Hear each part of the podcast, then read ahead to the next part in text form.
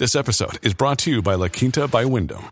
Your work can take you all over the place, like Texas. You've never been, but it's going to be great because you're staying at La Quinta by Wyndham. Their free bright side breakfast will give you energy for the day ahead. And after, you can unwind using their free high speed Wi Fi. Tonight, La Quinta. Tomorrow, you shine. Book your stay today at lq.com. Well, we are back. We have another week behind us, another week in the market. And that means another, let's take a look here. This is the one week view. Another $928.53 made. Past five days, this portfolio, my portfolio, has gone up nearly $1,000, $930 in the past five business days.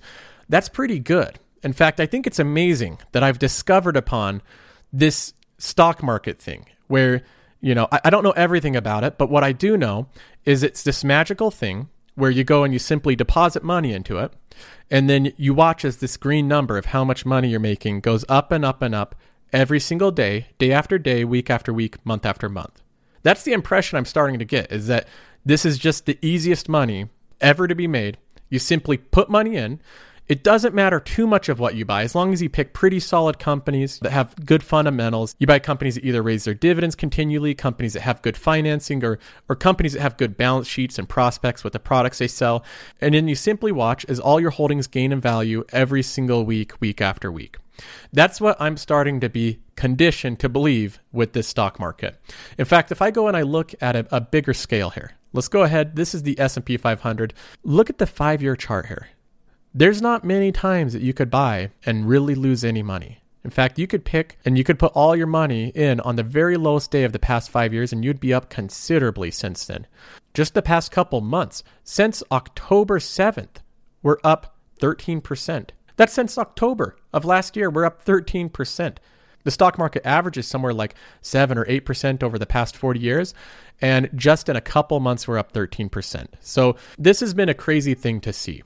But part of this is that I want to sound an, an, alarm, a warning of some sort, that you don't condition yourself to believing this is the direction it's going to go indefinitely, that this is how this is going to continue to go. The stock market will not continue to go up forever.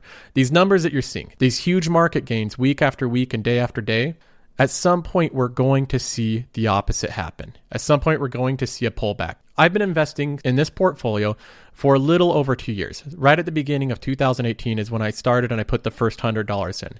And since then, I've been the beneficiary of investing during a bull run when the market typically goes up day after day and week after week. And I've watched the money and the gains roll in day after day and week after week. In fact, at no point in this, except for one time period, was I actually concerned that we were going to see a very significant pullback. And that was at the beginning of 2019, the end of 2018.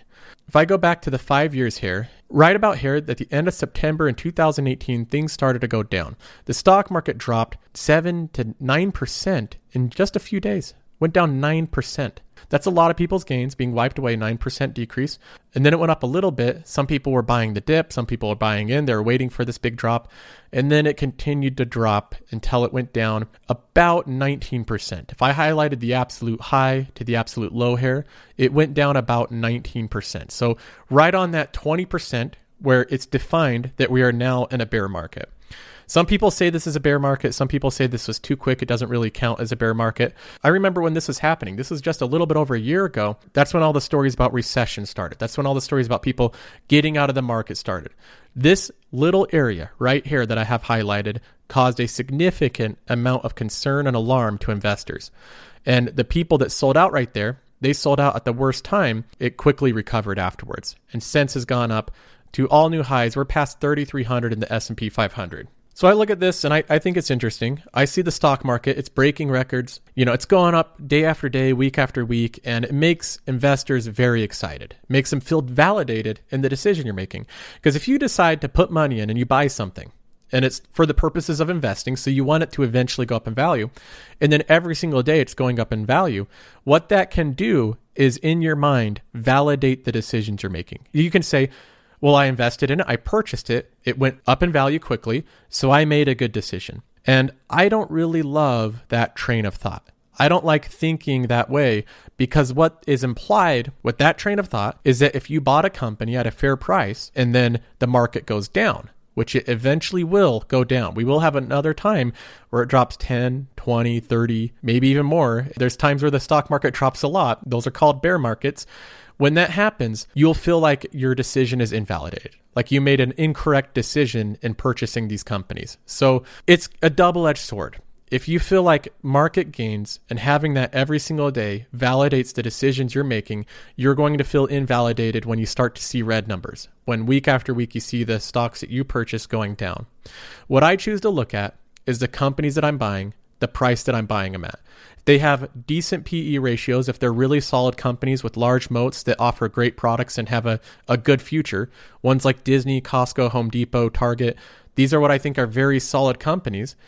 I don't really care what other people value them at. In fact, if more people are valuing them really highly and purchasing them up and up and up, that works to my disadvantage. I would rather have Disney and Costco and Home Depot drop in price so that my dividends, the payments that I'm getting, can purchase more of these companies. So every day when my portfolio goes up and up and up in market gains, I look at it and go, man, I, I, I kind of wish the market would slow down. I wish that we had another time where it dropped 10, 15%. It would make me more excited to put my purchases in. When I see it going up every single week after week, I don't feel really validated in my decisions as much as I feel like I wish it was going the opposite way. I wish it was going a little bit cheaper so that I could get companies that I already know are really solid companies at a cheaper price. I don't need market gains to show me that I'm making the right decision. I'm pretty confident in the companies that I'm buying that they are great assets that I want to own. Now, the thing that I do stake a little bit of validation on, the thing that I do look as, as a, I think, a more solid indicator is the dividends being gained. I look at the amount of earned dividends that I have. This amount of cash flow, this passive income stream, is something that's not as closely tied to the market. And you know that I look at this on a month by month basis, but this is what I'll continue to look at. When the market decides to go down, okay, that's great. I'll continue to purchase these companies that I think are really solid companies, and I'll be able to track the amount of money that I'm making in dividends, the passive income stream that I'm growing. So, either way, whether the market continues up or down, I'm going to continue buying shares in these companies. I'm going to continue dollar cost averaging in. But I just wanted to start by signaling, you know, something for you guys to look at.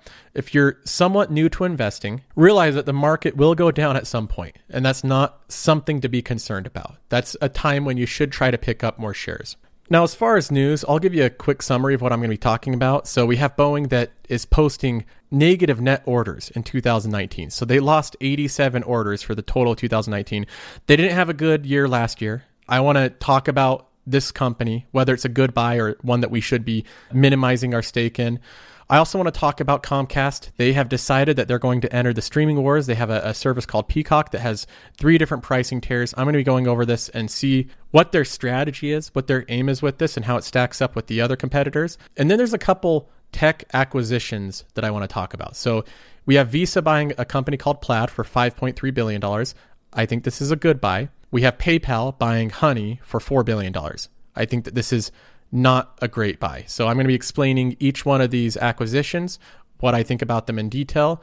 And then, of course, we have a lot of questions and comments to get to. More talk about debt, a lot of questions on that, kind of a continuation from the previous episode. Okay, so first of all, let's start off with a portfolio update. So this is my personal portfolio. There's a link in the description of the video that will point you to this portfolio so you can look at any company in it.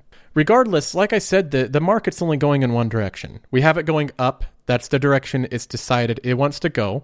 And it doesn't seem like any news concerns the market. No news really concerns investors. It's pretty incredible that in the last couple months, the market has gone up something like 15% considering the news that we've had. Let me go ahead and give just a quick summary of some different events that have happened in the past month. So, just to go through a couple of them, and this isn't a comprehensive list of the news, we have one thing the, the president is, you know, he was impeached. They're sending the articles of impeachment to the Senate, so it probably won't go through the Senate, but regardless, not exactly a great event to be having happen in politics.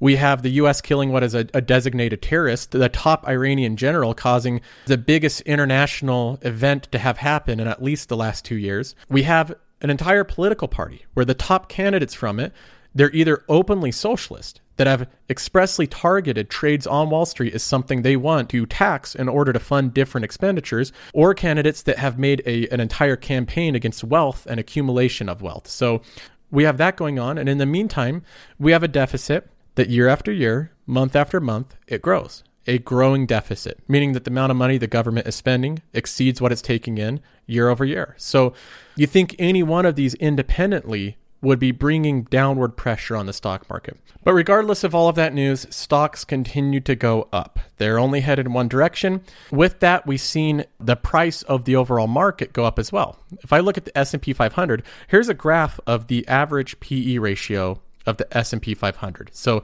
all the holdings within it, this is like the the average of those different holdings. And right now at 25, it's quite a bit above its historical average. The mean is right around 15 to 16, so things are a little bit expensive right now as far as the overall general stock market's concerned. Now, this is a breakdown of what type of holdings you have, what type of portfolio you have constructed. Mine, I lean pretty conservative. Most of the holdings I have are pretty low PE ratios, considering some of the tech companies and some of the companies out there that have very high PE ratios. For instance, I can take a look at Netflix. Netflix has a PE ratio of 108. So that's a pretty high PE ratio. We have other companies like Amazon. Amazon has a PE ratio of 83. I don't hold either of those companies. I do hold companies like, let's say, Microsoft. Microsoft's PE ratio is 31. So still pretty high. You know, it's it's above the market average, but it's not anywhere close to Netflix or Amazon's. And Microsoft is a tech company pretty innovative company doing really well, but yet their PE ratio is still only 31, despite other competitors having drastically higher PE ratios. Now, another holding I have is Disney. Disney has a PE ratio of 21. So this is a company that has theme parks, movies. They also have a streaming service that I think is going to be growing in the millions pretty rapidly with a 21 PE ratio, a little bit higher than Disney's historical average, but compare that to like Netflix, compare that to Amazon, substantially lower. So I think holdings like this are ones that at least have some margin of safety that even if the stock market goes down a lot, I'm not buying companies like Disney at incredibly high valuations. I'm continuing to look for the best deals that I find in the market. I want to average into the companies that I still think have reasonable valuations. That's the portfolio that I've constructed. To be able to look at all my holdings again, there's a link in the description of it. But either way, I'll keep giving updates and letting you guys know how this portfolio works and the type of returns that we're seeing. Okay, let's go ahead and jump into some news here. Let's start off with Boeing. Carl, we've got a number here that is going to be stunning to some people. The full year earnings and deliveries out from Boeing. Remember, Airbus released last week. For all of 2019, Boeing had a negative number when it, come, when it comes to commercial airplane orders. That is to say, there were more cancellations than orders for commercial airplanes. That is the first time in decades that Boeing has had a negative number. It was negative 87. By comparison, Airbus last year racked up orders for 768. So Boeing's net amount of orders that they had for 2019, like he said, is negative 87. We compare that to Airbus, and they had plus 768 orders in 2019. This is the only real competitor that they have right now. It's a duopoly. We might have China entering this space in years to come, so they're going to be entering aviation sometime down the road. But right now, it's mostly a duopoly between Airbus, which is a European company, and Boeing, which obviously is an American company. And what this has done with Boeing is not only caused this lack of plane orders, financial trouble, obviously there's been some reputation damage with Boeing, especially with the 737 MAX. There's a lot of people saying they'll never fly on this plane again, even if it does get approved. So Boeing is facing this reputation damage on top of a lot of financial trouble. There's an article from a couple weeks back that goes into this how Boeing needs more cash. They're running out of money. So it says that Boeing is considering raising debt as the max crisis takes its toll. Every single month this goes on is a billion dollars plus that Boeing loses, that Boeing is out. Further down in this, it explains the situation that Boeing's in right now. It says now, alongside raising more debt, Boeing is also thinking of deferring some capital expenditures, freezing acquisition, and cutting spending on research and development to preserve cash, people familiar with the possibilities said. You read through that, they're freezing acquisitions, cutting spending on research and development, slowing down, deferring some of their capital expenditures. They are looking for money. Boeing is on a path where it's burning a lot of money every single month. Right here, we have a breakdown of Boeing's capital expenditures for the first quarter of 2020. So they're expected to pay $15 billion in the first three months of 2020. And of that, they highlight the portion that's dividends. So that's an over $2 billion capital expenditure. So Boeing's in a situation where they don't want to lose shareholders, so they're still paying out these dividends, but they're doing it by taking on debt. And that's not the situation you want your companies to be in. You don't want them to be taking on debt to be able to pay shareholders dividends. So they're not in a good situation. As this continues on, they're going to have more downward pressure on their finances, and the amount that they're paying in dividends will come up in those conversations of where they can find capital. This puts a lot of pressure on Boeing. I think that they'll continue to pay their dividends in the future. I think it's a big priority for them. But if they're not able to turn this around soon within 2020, their dividend is becoming less and less safe. I think it's already in the unsafe category, but I could see a dividend cut in the future if they're not able to turn this situation around soon. So it's a holding that I'm still going to hold right now. If they do cut the dividend, I'm going to be selling it, but I'm not going to be really adding to this position right now. So this isn't one that I'm going to be putting a lot of money in. Next up, we have Comcast entering the streaming business. They have their service called Peacock that has three different pricing tiers, and we're getting different opinions on this. This is great for consumers. I mean, who wouldn't want lots of content, less ads, easy to find, and the best part, Andrew, is as you watch, it gets smarter. so it's going to learn what you like. And if you like watching CNBC clips or you like watching Saturday Night Live clips, right. you're going to get more of what you, the consumer, like watching. Okay. So-, so he thinks this will be great for consumers. More content, less advertisements. Comcast has really taken the most conservative safe approach to releasing this streaming service. Peacock will have a free version. It will have a $5 a month version where it will still have commercials, but it will have some more premium content on it. And then it will have a $10 premium content, no commercial version. So the idea is, is that you just create a version of the product for every type of consumer. Whether there's somebody that just wants it completely free and they'll look at all the free programming, or somebody that wants the complete premium ad free version for 10 bucks a month. And it's also a learning service. Now, of course, this is what all of them do. So, Netflix is a learning service. As you watch different shows, it's supposed to recommend shows of similar interest to you. And YouTube does that the same thing with their homepage. Similar content it recommends to you. YouTube TV does the same thing. Now they're saying Comcast is going to be doing the same thing with their service, having that algorithm automatically recommend similar content to what you like watching. So I think Comcast will do okay. They do have the free version that they'll earn ad revenue on. We'll be able to see when we get more details of how the service actually functions. I think the user interface and how well it's actually put together will be a huge role in what company does really well. So how well they make the apps and the user interface and how intuitive it is is going to be a big deciding factor here. So, a couple other news items I wanted to go over. These are acquisitions by tech companies acquiring other tech companies. We have Visa paying $5.3 billion to acquire Plaid, which I think is a really good deal. And then we have PayPal acquiring a company called Honey for $4 billion. So I'll start with Visa acquiring Plaid. I think that this was a really good acquisition. And the cost $5.3 billion, that's a lot of money, but Plaid is a really good company. For people not familiar with what Plaid does, it's a tech company that helps you connect your bank account with other fintech companies. They give examples of it. They have companies like Venmo and Betterment and Coinbase, American Express, Acorns, M1 Finance also uses Plaid from what I've seen. The way that it works is they're the company that you search your bank, you type in your username and password. You're not typing that in for M1 Finance to store it. You know, you're not typing it in for Acorns to store it. This is Plaid. That's their integration that they created. It's all API driven and token driven, so they're not saving your passwords everywhere. And that makes it so that one company can focus on all the security, and then companies like M1 Finance and Betterment and Venmo, they don't need to focus on that security aspect. They don't need to deal with your bank account. Instead, they can push that over to Plaid, say, you guys deal with this, you know, we'll integrate with you, and they have that whole problem solved. Then they can focus more on building out the unique aspects of their company. This is a fantastic company, a really good service. I can see why Visa would want to pick it up. This is going to be very valuable to Visa because not only are they going to be able to see where you spend your money and your shopping habits, but now they're going to be able to see your banking habits. They're going to be able to see what bank accounts you connect to what services. They're going to have access to all that information.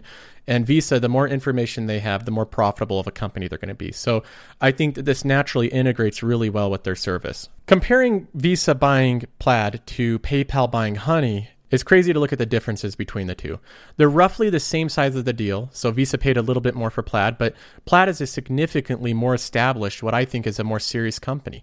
Honey is largely a browser extension. You've heard every YouTube video, they sponsor tons of videos and podcasts saying, hey, install our browser extension so we automatically add in coupon codes on your Amazon checkout. That's like the main thing for their company is saving some money on Amazon during checkout. Obviously, the play there is data. So They get to see data on what you're purchasing, the different purchasing habits that you have. That's how they make money. In exchange, they automatically put in coupon codes. So here it says PayPal announced today it agreed to acquire Honey Science Corporation, the maker of the deal finding browser add on mobile application, for $4 billion, mostly cash. You know, this is really just difficult to wrap my head around that PayPal would pay this much money for what is mostly a browser extension, a Chrome browser extension. I look at this and it has no moat. Honey is something so easily replaced by other browser extensions or competing companies. It's so simple to disable a browser extension or uninstall it and switch to something else. There's no sign up, there's no login necessary, you're not paying for it. There's no real hook to keep you specifically to Honey. So the play here is that PayPal is obviously paying for the data that Honey can provide, but the fact that they purchased for $4 billion something that has no moat, I think is is somewhat concerning. In fact, even on that note, we have Ryan Hutchins here, who is a Politico contributor. He did a tweet where he says Amazon is telling shoppers the browser extension Honey that gives you coupon codes and other ways to save is malware. PayPal bought Honey in November for 4 billion. That's one extensive piece of malware. I think he means that that's one expensive piece of malware. Either way, he has a screenshot here of the warning that Amazon is giving against Honey. Honey's browser extension is a security risk. Honey tracks your private shopping behavior, collects data like your order history and items saved, and can read or change any of the data on any website you visit. To keep your data private and secure, uninstall this extension immediately. Learn how to uninstall. Please note that all the same Amazon offers, deals, and coupons are available without this extension installed. That is an extremely damning message to have for Honey right? This is something that PayPal paid $4 billion for. The browser extension, mostly what I would see is people use it for Amazon. Everybody that pitches it, everybody that goes out and promotes this product is saying you can save money on Amazon. And then Amazon puts at the top of their website, if you have this browser extension installed, they put this yellow security warning it has a detailed explanation of why you should uninstall it. It goes through detailing every part of it and explaining why you should uninstall it, and then it gives you instructions of how to uninstall it. This just more than shows when you're looking at companies to acquire or companies to invest in, you want them to have a moat. You want them to have a level of security where competitors like Amazon can't shut down your product by putting out one little message. So obviously, Amazon has the power, if they really wanted to, to destroy honey. If they had a motive to do that, they could continue to put this message on and scare everybody out of using this app. So they can do this for free. They can put this message up for free and undo what Honey has likely spent hundreds of millions of dollars advertising and building up over the years. So this just shows how important having a good moat is. I would have much rather seen PayPal try to pick up a, a quality company like Stripe or something that just has solid fundamentals would be very difficult to replicate and is growing rapidly. Honey's not a purchase, I think was a great one for them. Okay, let's get to some questions here. You can email me at josephcarlsonshow at gmail.com. You can also message me on my Twitter or Instagram. Both of them are linked in the description of this video. The first one is from Carrie. Carrie says, I really enjoy your channel. However, why do all financial guys like yourself beat down auto sales? The auto industry is a vital part of the economic machine. I never hear anyone say don't buy a 70 inch television or the latest LeBron James shoes. Do you realize the contribution that the auto industry adds to our economy? What about the medical industry as a whole? That is a true ripoff in our economy. Medical costs, prescription drug costs, etc., markups in medical industry is by far the greatest injustice in America. While some Americans may be able to buy some sort of car to get from point A to point B that is super cheap or a beater, the medical industry controls your life and nobody has any choice of buying a beater car, prescription drug, or medical procedure. I would think that medical debt payments are outpacing most costs in America. Okay, Carrie. So obviously, this is a reference to the previous episode I did. It's called The Debt Cycle. I talk primarily about debt and I think big things that prevent people from being able to generate wealth in their life. Now, I'll just go through some of your comment here. You say, I never hear anyone say don't buy a 70 inch television or those latest LeBron James shoes. Uh, that's true. Most financial channels, you know, people like me are not going to be warning against TVs or shoes per se, but let's back up here for a second. So, I think that there's three main categories that people can get in trouble with debt. One of them is student loans. Obviously, some people do really well. I'd say most people that go to college, they get a good value of that if they get a decent degree and they take out a moderate amount of student loans. You know, the minimal that they take out, the better. But that's one area that people get in a lot of debt more than they need is student loans. The next I would say is auto loans. So again, people taking out more money than they need for a vehicle, they're strapped with these large payments that can get people in trouble. Another big form of debt is credit card debt. And financial channels talk about credit card debt all the time. Look at Dave Ramsey. He's constantly talking about cutting up credit cards. I would put 70 inch television, LeBron James shoes under credit card debt. The way people would be able to afford to buy a television that they can't afford or shoes that they can't afford is they do that through an instrument that allows them to take out consumer debt, i.e., a credit card. So the way that you would be able to buy lots of shoes and buy lots of consumer goods that you cannot afford is through a credit card. And if you are spending more than you can afford with a credit card, you absolutely should cut it up. It's not working in your favor. You're paying interest on your credit card. So the criticism that a financial channel or somebody like me wouldn't tell you to not buy a 70 inch TV or not buy a lot of shoes, I absolutely would. The big overriding theme here is to not buy something that you can't afford. And the way that you know that you're buying something that you can't afford is if you're purchasing it through debt.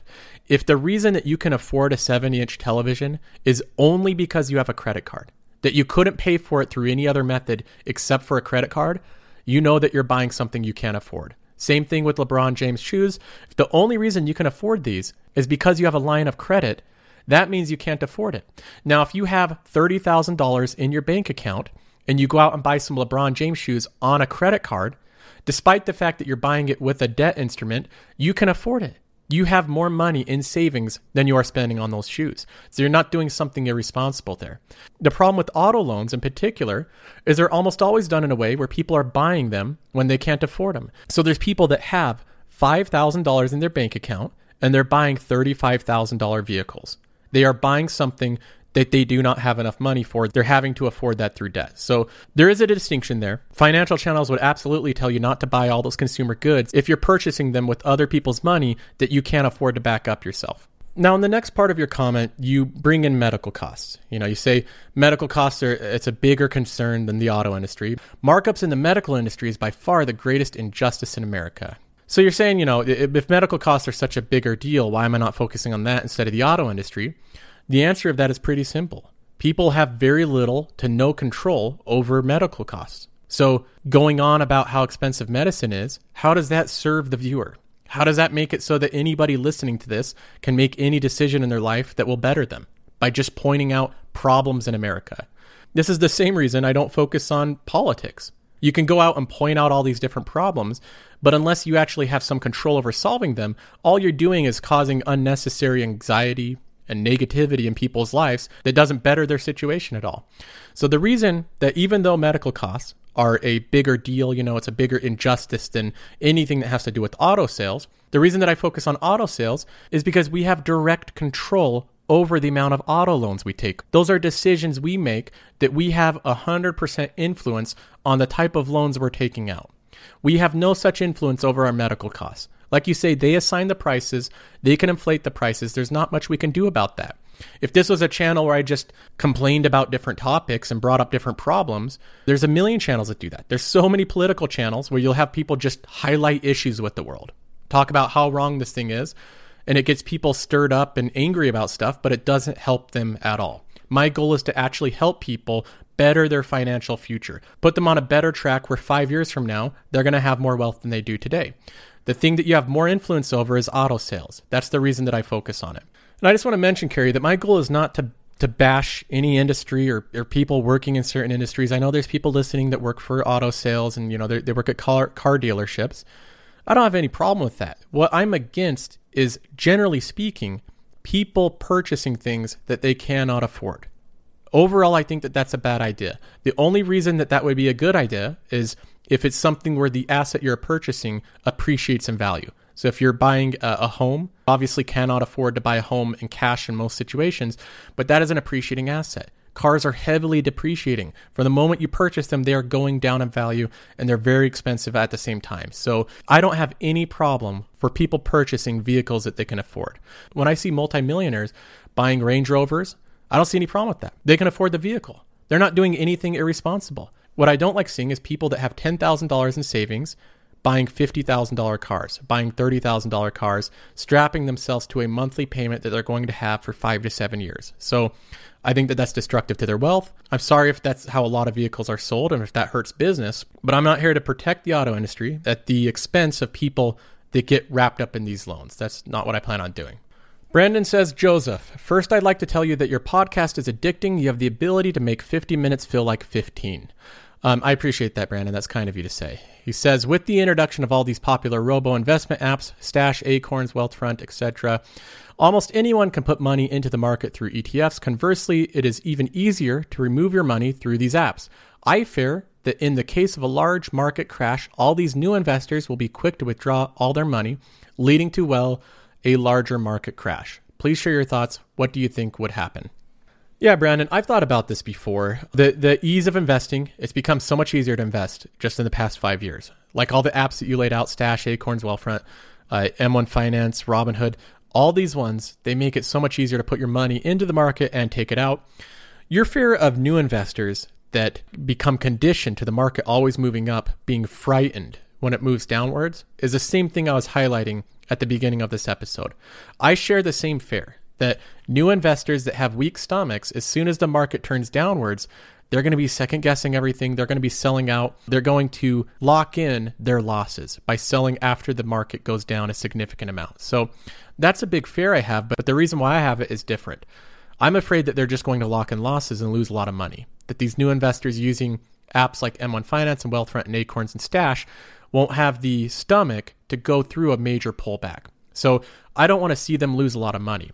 The fear that you have that they're going to be contributing to a market crash and making it much worse, I don't think that that's an issue at all. So the reason why is is the amount of capital that these new investors have to work with is not enough to to really move the needle. So you could add up all the assets under management of Stash, Acorns, Wealthfront, Robinhood, M1 Finance and that doesn't even touch some of the bigger players. If you look at BlackRock or Vanguard, these companies that are managing, you know, entire school districts and companies 401ks, everybody in all of these apps could sell 100% of their holdings and it would barely move the needle. So I don't have any fears of like the the new apps that make it easier to invest contributing to a major pullback. I don't think that they're going to contribute to it at all. My fear is that new investors, they've only seen the market move up. They're going to be very frightened when it moves down at all, when it does something normal, when we have a recession, when we have a pullback.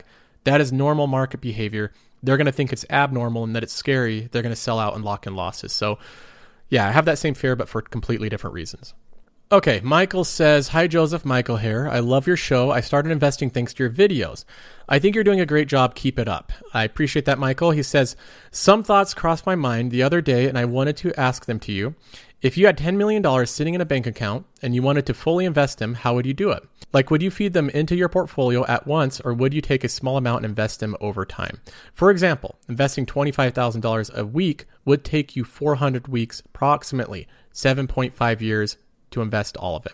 You would miss that juicy 4 to 5% annual return on your 10 million in dividends, but if the market crashed for some reason, your portfolio value would not go down as much as if it was invested the whole amount at once. Another thing that crossed my mind is if you would feed $25,000 a week until you hit 10 million, would you meanwhile put the rest of your cash in any long-term fund to keep it with the market? Thanks again for your videos, great content, Michael. All right, Michael. So the hypothetical, if I was granted $10 million that is post tax, I just have that amount of money. Uh, what would I do with it? What actions would I take? So, realistically, um, I'd probably put uh, $400,000, $500,000 in an FDIC insured high yield savings account. That would be one chunk of it. The next, I would not mess with this $25,000 a week until I get to 10 million. I would just put the rest of the nine and a half million in the market. So the reason why is maybe there's a crash next year. I don't think it would matter that much. If you put it in a really good diversified portfolio, the amount that you would be yielding in dividends and interest, let's assume that you have a 4% dividend yield, you have $9.5 million in it. What is that, around $350,000 a year that you're getting just in dividend yield?